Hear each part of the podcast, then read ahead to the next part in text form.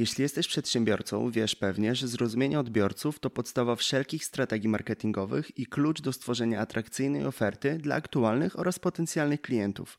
Jak więc to zrobić? Kluczem jest stworzenie persony kupujących, czyli pewnego wzorca, który odzwierciedla Twoją grupę docelową. W dzisiejszym podcaście przyjrzymy się bliżej tej właśnie kwestii.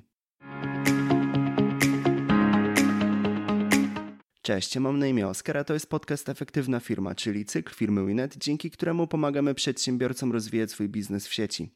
Zapraszam Cię na odcinek 50, w którym opowiem o tym, czym jest persona klienta oraz o tym, jak ją stworzyć. Taka wiedza dla przedsiębiorcy jest szczególnie ważna, o czym opowiem nieco więcej w podsumowaniu. Proponuję więc od razu przejść do rzeczy. Zapraszam. Zacznijmy od początku. Czym jest persona kupującego? Mówiąc dosyć ogólnie, jest to profil klienta, do którego skierowane są Twoje usługi lub produkty. Musisz pamiętać, że persona kupującego jest wyłącznie odzwierciedleniem Twojej szerszej grupy odbiorców. Co ważne, persona kupującego, inaczej buyer persona, nie jest wykreowana wyłącznie na podstawie danych demograficznych. Aby skutecznie zbudować profil swojego klienta, musisz wziąć pod uwagę jego zachowanie i kryteria, którymi się kieruje oraz zrozumieć m.in. jego motywacje i potrzeby. Przed podjęciem jakichkolwiek działań musisz wiedzieć, że nie przypiszesz wszystkich klientów do jednej persony. Klienci są różni, dlatego właśnie przedsiębiorstwa najczęściej tworzą ich kilka. Koniecznie weź to pod uwagę podczas pracy nad buyer personami w Twojej firmie. Pytanie brzmi, kiedy jest idealny moment na stworzenie persony klienta? Tak naprawdę można to zrobić na każdym etapie prowadzenia działalności. Firmy, które dopiero wchodzą na rynek, tworzą persony, aby lepiej wyobrazić sobie swojego docelowego klienta. Przedsiębiorstwa, które już istnieją na rynku, robią to, aby jeszcze lepiej poznać swojego klienta i usprawnić tym samym strategie marketingowe. Przejdźmy więc do kolejnego zagadnienia. Chciałbym opowiedzieć Ci co nieco o tym, jak stworzyć personę kupującego. Myślę, że warto zacząć od sposobu pozyskiwania informacji na temat naszych klientów. Jako przedsiębiorca możesz to robić w sposób pośredni i bezpośredni. Oczywiście lepszym rozwiązaniem jest opcja numer 2, gdzie informacje otrzymujesz bezpośrednio od klienta, np. poprzez ankiety lub różnego rodzaju formularze. Jak pewnie się domyślasz, nie zawsze jest to jednak możliwe i tak łatwe, jak mogłoby się wydawać. Dlatego właśnie wiele firm decyduje się na budowanie persony kupującego w oparciu o informacje pozyskane w sposób pośredni. Ale co to tak właściwie oznacza? Aby lepiej zrozumieć swojego klienta, możesz skupić się na analityce mediów społecznościowych oraz na strategiach marketingowych swojej marki. Niezwykle dużo informacji o klientach można pozyskać również poprzez analizę ruchu w obrębie firmowej strony www lub e-sklepu.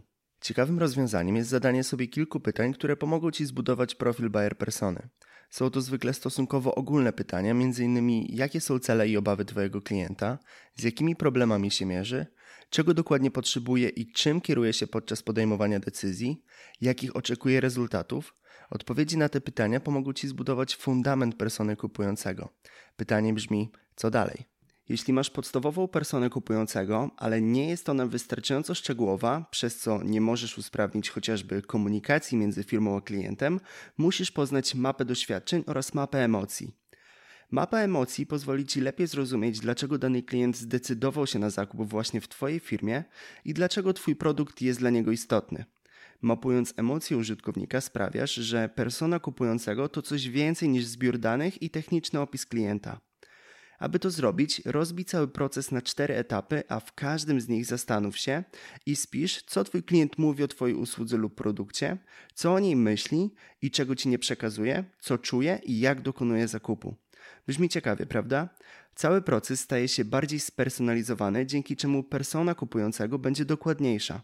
A jeśli uważasz, że mapowanie emocji użytkownika brzmi interesująco, chętnie opowiem Ci także o budowaniu mapy doświadczeń. Tworzenie mapy doświadczeń użytkownika różni się nieco od mapowania emocji, ponieważ mówimy w tym przypadku konkretnie o interakcji użytkownika z Twoją platformą. Jak trafia do Twojego sklepu? Jakie kroki w obrębie strony podejmuje? Czy Twój produkt lub usługa rozwiązuje jego problem lub zaspokaja potrzebę? To pytania, na które zdecydowanie warto znać odpowiedzi. Aby rozpocząć pracę nad mapą doświadczeń użytkownika, poszukaj w internecie darmowych szablonów lub stwórz go samodzielnie, a następnie wypełniaj go krok po kroku, kierując się zebranymi informacjami na temat swoich klientów. Chciałbym również wspomnieć co nieco o heatmapie i monitorowaniu zachowań użytkowników na Twojej stronie internetowej. Czy taka wiedza pomoże Ci zbudować dokładniejszą buyer personę? Jestem niemal przekonany, że tak. Więc czym jest heatmapa? Można powiedzieć, że jest to narzędzie, które przedstawia dane w postaci kolorowych map, gdzie intensywność koloru odpowiada częstotliwości występowania określonych akcji. Dzięki takim właśnie hitmapom można śledzić, gdzie użytkownicy najczęściej klikają, gdzie spędzają najwięcej czasu lub w jakich obszarach dokonują najwięcej interakcji.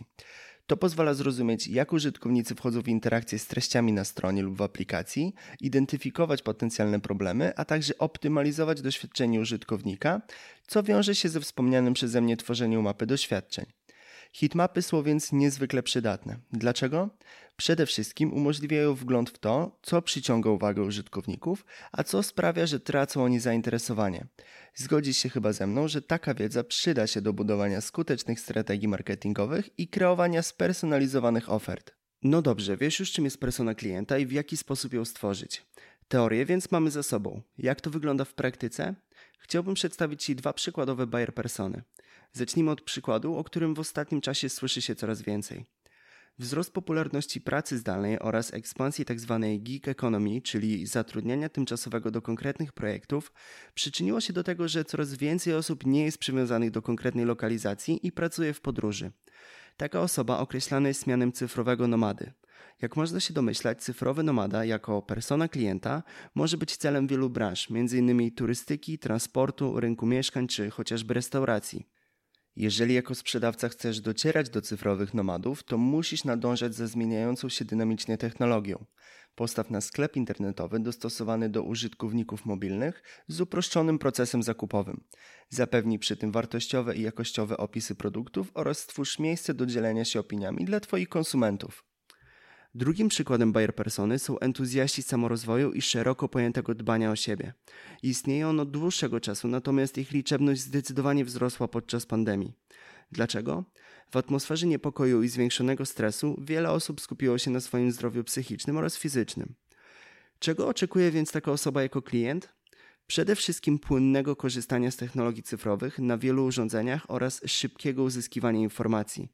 W sieci poszukuje treści dotyczących diet, sposobów zarządzania czasem, pomysłów na fitness czy rekreację. Miłośnik dbania o siebie stanie się klientem firmowego sklepu, jeśli wykażesz, że oferowane produkty i usługi ewoluują wraz z potrzebami Twoich odbiorców. Zapewnij obecnym i potencjalnym kupującym wygodny dostęp do e-sklepu na różnych urządzeniach oraz zadbaj o szybkość ładowania się strony. Twórz przy tym jakościowe treści, dzięki którym zyskasz autorytet wśród odbiorców.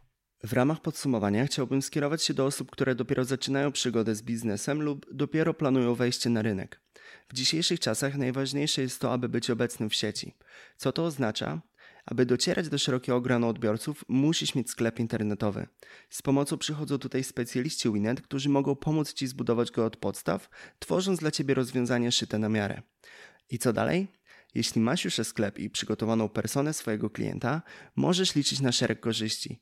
Mówimy tutaj o skuteczniejszym targetowaniu reklam, dostosowywaniu komunikatów do języka odbiorców, czy chociażby o personalizacji doświadczeń i budowaniu relacji z klientami. Mam nadzieję więc, że dzisiejszy podcast okazał się dawką przydatnej wiedzy. Co więcej, mam dla Ciebie bardzo dobrą wiadomość. Jeśli już jesteś właścicielem sklepu internetowego lub wkrótce nim zostaniesz, możesz pobrać nasz darmowy e-book zatytułowany Jak promować e-sklep. Jak sama nazwa wskazuje, dowiesz się z niego m.in. tego, jak wypromować e-sklep w wyszukiwarce i co daje obecność na platformach sprzedażowych. I z mojej strony to już wszystko. Życzę Ci sukcesów w biznesie i dziękuję za wysłuchanie. Do usłyszenia niebawem.